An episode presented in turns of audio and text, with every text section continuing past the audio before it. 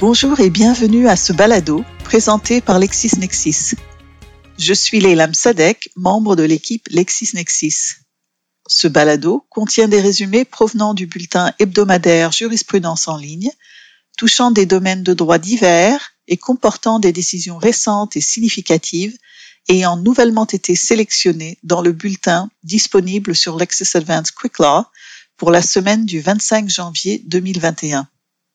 La première décision que nous allons aborder traite de contrats et obligations. Il s'agit de l'affaire 9061-5832 Québec Inc. contre Plourde, rendue le 23 octobre 2020 par le juge Quentin de la Cour supérieure du Québec. 9061 réclame 537 284 dollars de Plourde au motif que ce dernier n'aurait pas donné suite à son offre d'acheter un immeuble de chambre comportant 43 unités. Plourde conteste la demande au motif que l'une des conditions de l'offre soit l'obtention d'un financement pour réaliser les travaux nécessaires afin de convertir l'immeuble en immeuble de 30 logements n'a pas été satisfaite. Il plaide, en outre, que la promesse d'achat est devenue nulle et non avenue en raison du non-respect par 9061 des délais et conditions stipulés. Par ailleurs, Plourde poursuit en garantie le courtier Langlois, Claude Langlois Inc. et Vendirect Inc. pour les fautes et omissions de ces derniers dans la rédaction de l'offre d'achat qui ne serait pas conforme aux instructions qu'il prétend avoir données. Il prétend avoir été induit en erreur par Langlois au motif qu'il lui aurait laissé croire que l'offre d'achat était conditionnelle à l'obtention du financement de son projet. Langlois nie quelque faute que ce soit et soutient que les documents d'offre d'achat qu'il a rédigés reflètent l'intention des parties. La demande principale est accueillie en partie et la demande en garantie est rejetée. La clause F2.3 rend la promesse d'achat conditionnelle à l'obtention du financement bien que l'obligation contractée par Plourde soit assujettie à son engagement d'effectuer de bonne foi les démarches auprès de l'institution financière, elle demeure conditionnelle à l'acceptation du financement par le créancier. Or, la preuve est claire que le créancier hypothécaire Desjardins n'a jamais confirmé le financement en faveur de Plourde. La portée de la clause de financement se rattache cependant uniquement à l'achat de l'immeuble et non à la réalisation du projet projeté par Plourde. C'est un choix qui appartenait à Plourde que de tenter de financer tout son projet auprès de Desjardins en une seule démarche. Il ne s'agit toutefois pas de la nature de son engagement envers 9061 au terme de la promesse d'achat. Par sa conduite et son omission de demander le financement uniquement pour l'achat de l'immeuble, Plourde a lui-même empêché l'accomplissement de la condition contenue à la promesse d'achat. Suivant l'article 1503 du Code civil du Québec, la conduite de Plourde a donné tout son effet à l'obligation conditionnelle. Par ailleurs, Plourde n'a pas démontré des manquements de 9061 en ce qui concerne la remise de la déclaration du vendeur, la fourniture de la valeur exacte des revenus de location et la conformité de l'immeuble à la réglementation en matière de sécurité d'incendie qui pourrait justifier de déclarer nulle la promesse d'achat. Le tribunal accorde 315 000 dollars pour la perte sur la vente de l'immeuble, 7 059 dollars pour les frais pour supporter l'immeuble et 1886 dollars pour les frais encourus pour la demande de changement de zonage. La réclamation pour intérêt encouru est rejetée puisque le prêt a été contracté pour un projet spécifique qui n'a aucun lien avec la transaction immobilière avortée. Malgré que le tribunal retienne que Plourde a manqué à ses engagements envers 9061, la preuve n'est pas suffisante pour conclure à l'octroi de dommages-intérêts punitifs.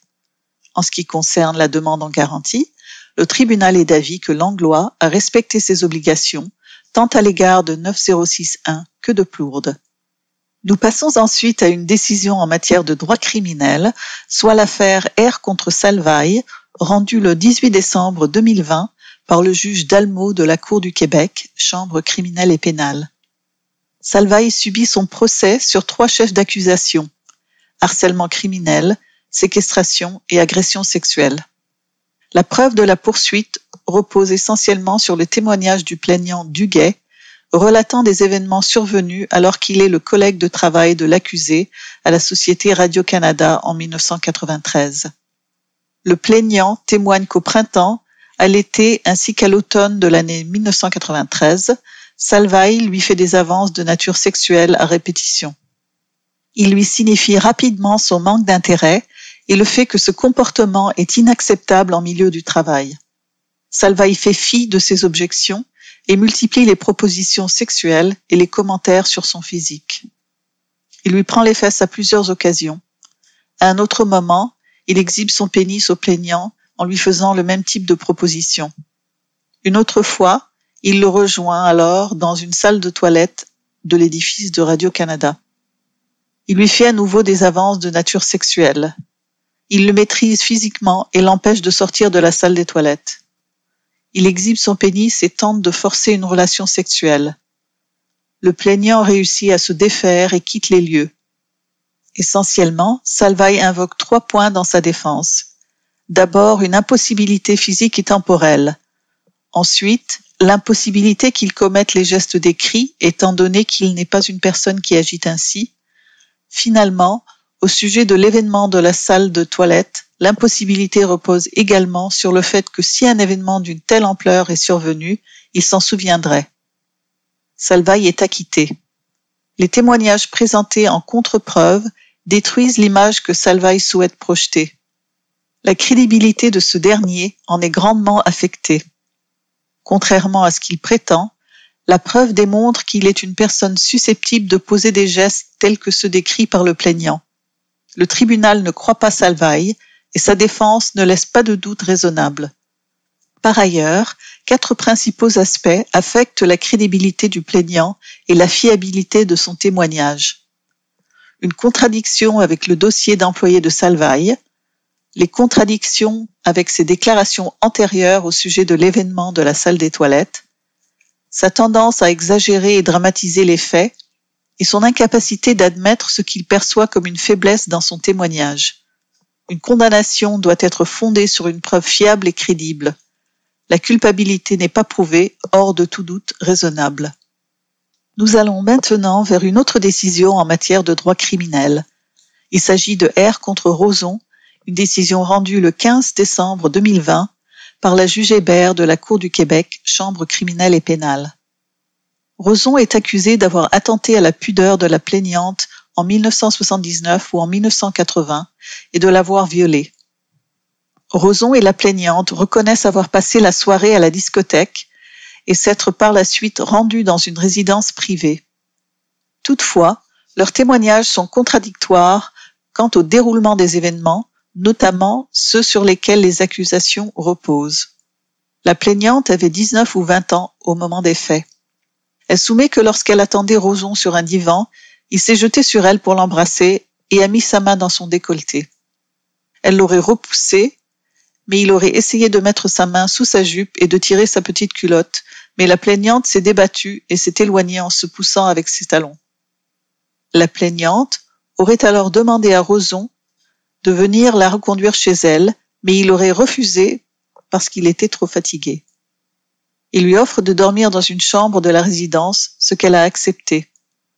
La plaignante rapporte que le lendemain matin, lorsqu'elle s'est réveillée, Roson était sur elle et il était déterminé à avoir une relation sexuelle avec elle. Elle n'avait pas la force de se débattre, de résister. La seule façon qu'elle voyait de s'en sortir, c'était de le laisser faire. Il y aurait eu pénétration vaginale. En 2017, la plaignante a dénoncé les agissements de Roson.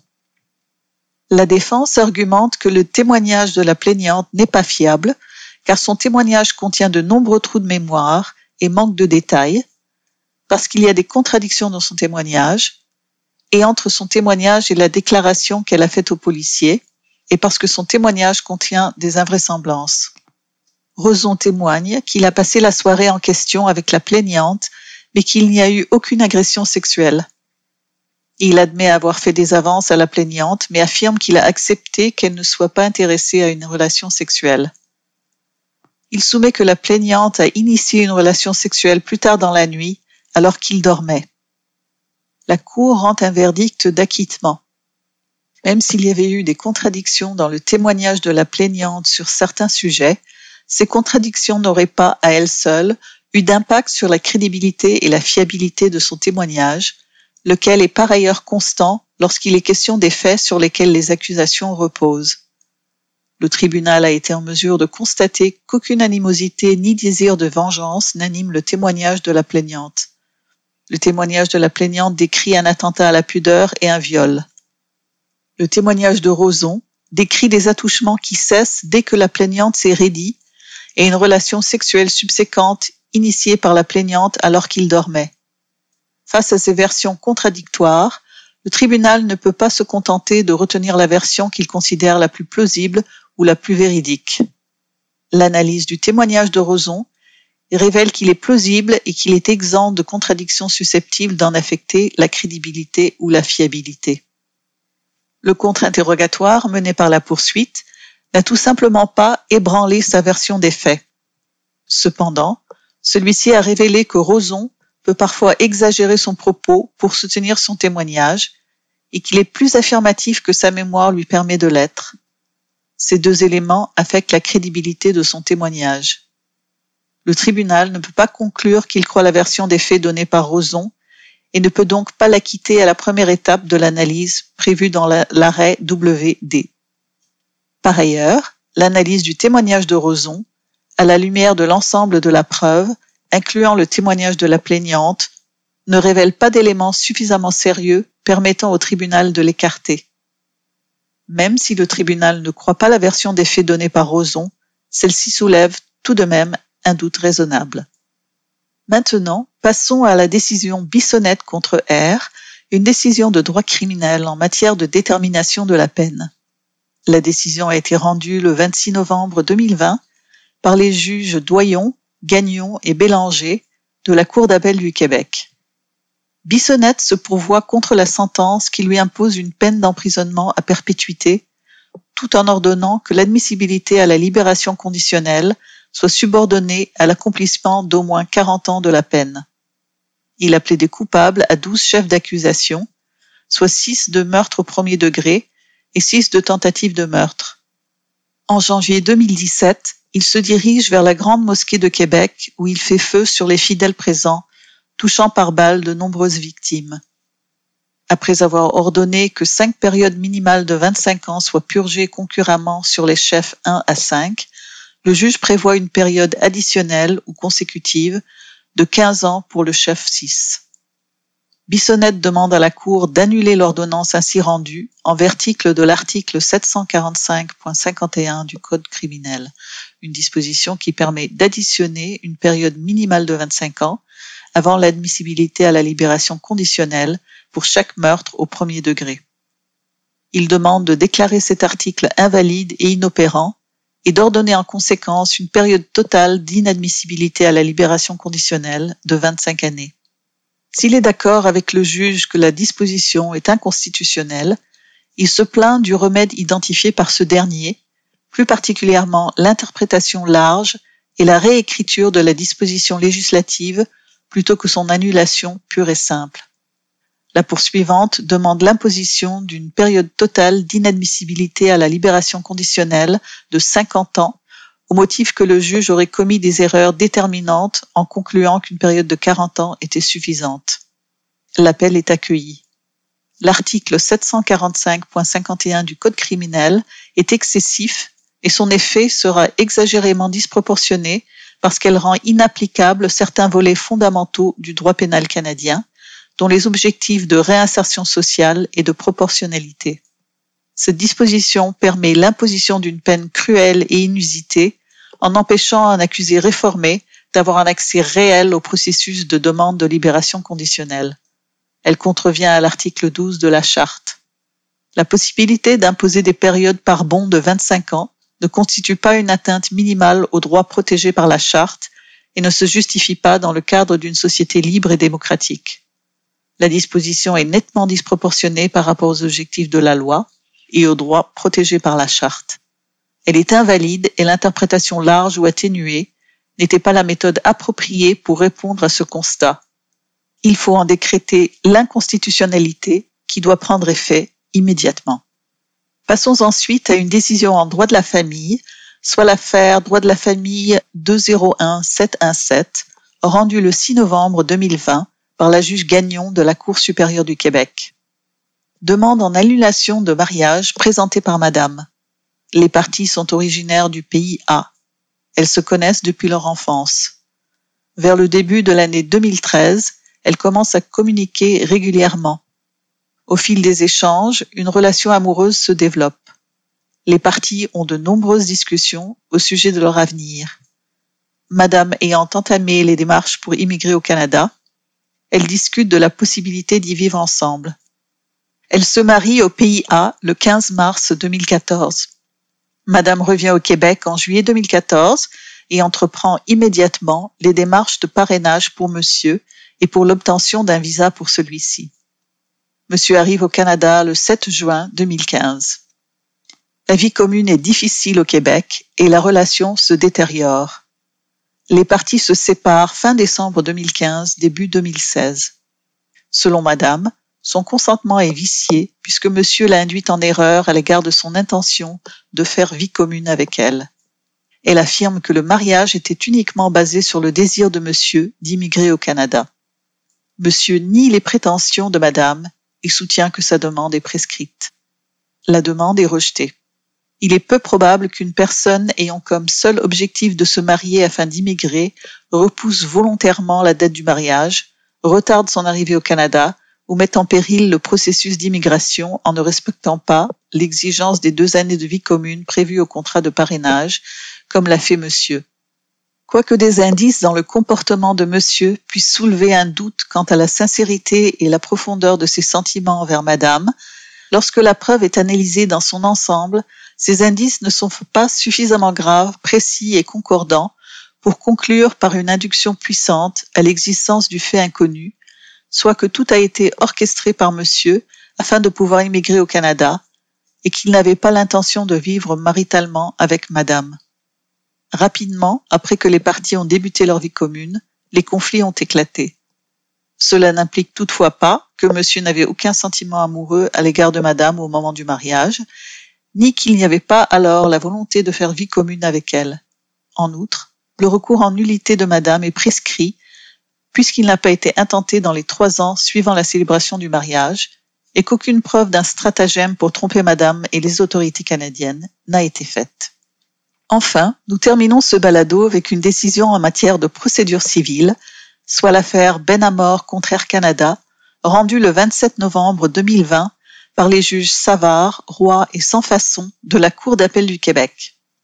Benamor se pourvoit contre un jugement rendu le 30 janvier 2019 qui rejette sa demande pour être autorisé à exercer une action collective contre Air Canada. Air Canada vend des passes de vol ou forfaits électroniques prépayés comprenant un nombre fixe ou illimité de crédits correspondant à des vols allés simples pouvant être utilisés dans une zone géographique spécifique durant une période déterminée. Benamor a acheté une SunPass Florida Flex comprenant huit crédits de vol pouvant être utilisés pour voyager vers la Floride entre le 6 mars 2015 et le 6 mars 2016. Il n'a pas utilisé tous ses crédits de vol pendant cette période. Il a dû payer des frais supplémentaires pour utiliser les crédits restants après l'expiration de la période et pour qu'une personne, autre que son compagnon de voyage identifié, puisse également en utiliser. Il veut représenter tous les consommateurs ayant acheté des passes depuis le 16 août 2013. Le juge a décidé de se prononcer, dès le stade de l'autorisation, sur la question de savoir si les passes sont des cartes prépayées au sens de la loi sur la protection du consommateur, puisqu'il considère que les faits ne sont pas contestés et qu'il s'agit d'une question de droit dont dépend le succès de l'action. Il a conclu que la loi ne s'applique pas au motif que l'achat des vols est effectué au moment où le consommateur acquiert la passe et que celle-ci ne comporte aucune valeur monétaire permettant d'acquérir un bien ou un service. Il ne s'agirait donc pas d'une carte prépayée au sens de la loi.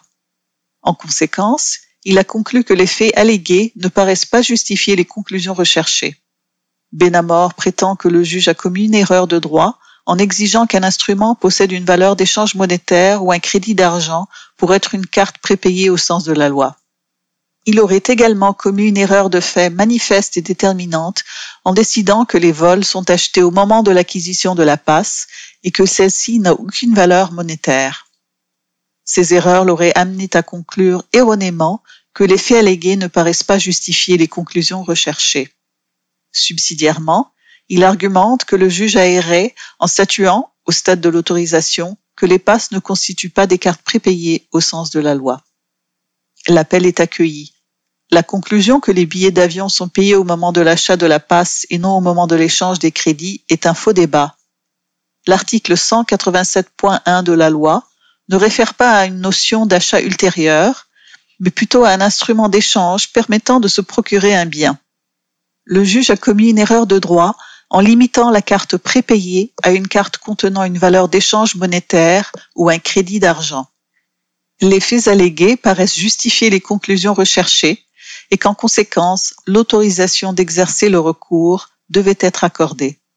La demande de Benamor n'établit pas, prima facie, une similitude entre les différents régimes juridiques applicables à l'égard notamment des membres putatifs hors Canada si une classe mondiale devait être reconnue. Les allégations de Benamor ne justifient pas l'autorisation d'une action collective visant un groupe mondial il y a plutôt lieu d'autoriser l'action collective pour un groupe national. Il y a lieu de retourner le dossier en première instance pour statuer sur les questions relatives à la publication de l'avis aux membres. C'est déjà la fin de notre balado de résumé du Québec pour cette semaine. Vous pouvez retrouver d'autres résumés de décisions dans notre bulletin jurisprudence en ligne de cette semaine dans l'Access Advanced Quick Law, soit en matière de responsabilité civile Lebrun contre Corporation Ski et Golf Montorford, une décision rendue le 30 octobre 2020 par la juge Aubé de la Cour du Québec, Chambre civile, et en matière de droit des biens, La Vallée contre Lavergne, une décision rendue le 23 novembre 2020 par le juge Godet de la Cour supérieure du Québec. Nous vous remercions de votre écoute et nous vous souhaitons une bonne semaine. À bientôt.